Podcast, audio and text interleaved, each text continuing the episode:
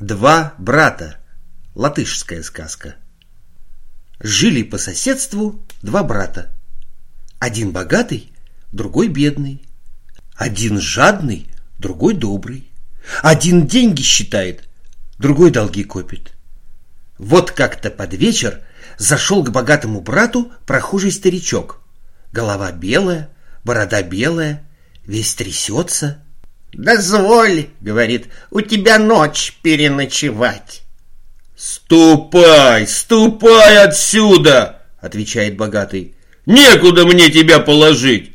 Вон, иди к соседу!» Постучался старичок к бедному брату. «Не пустишь ли переночевать?» — просит. «Входи, дедушка!» — говорит бедняк. «Места хватит. Садись с нами за стол, чем сами богатые, тем и тебя накормим. Поел старичок и лег спать. А утром стал он собираться в путь и говорит бедняку на прощание. «Спасибо тебе, сынок, что приютил старика. Рассчитаться мне с тобой нечем, деньгами я не богат. Так я тебе добрым словом заплачу. Вот запомни, что с утра начнешь, то к ночи и кончишь. С тем и ушел. Чудной старичок, думает бедняк. И слова какие-то чудные говорит. Да ведь и то верно, бедняк точно белка в колесе, с утра до ночи вертится, а утро придет, и опять на том же месте вертись. Вздохнул он тяжело, а потом зовет жену.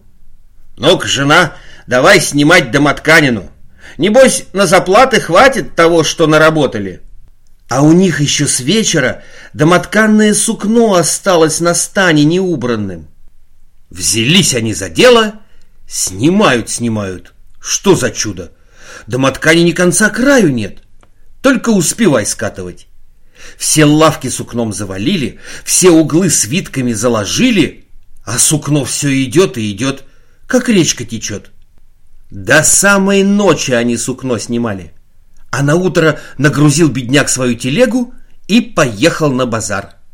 Продал там сукно, домой полную телегу денег привез. «Ступай, — говорит жене, — позови брата. Рассчитаемся с ним за все его милости». Богач пришел, да так и разинул рот от удивления. «Это с чего же ты разбогател?» — спрашивает. Бедняк рассказал ему все, как было. Богатый от зависти сам не свой стал. Прибежал, точно угорелый домой, кричит жене «Вари! Жарь! Пеки!»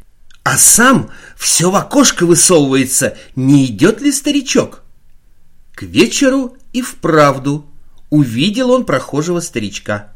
Выбежал богатый к нему навстречу, под руки в дом привел, за стол усадил, подчует дорогого гостя.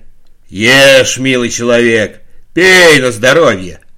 А потом и спать его уложил. Пуховую перину ему дал, пуховым одеялом укрыл. Всю ночь ворочался богач сбоку на бок. Ведь как угощал я этого проклятого старика, думает. Ничего для него не жалел. Неужто не отблагодарит меня. Быть того не может.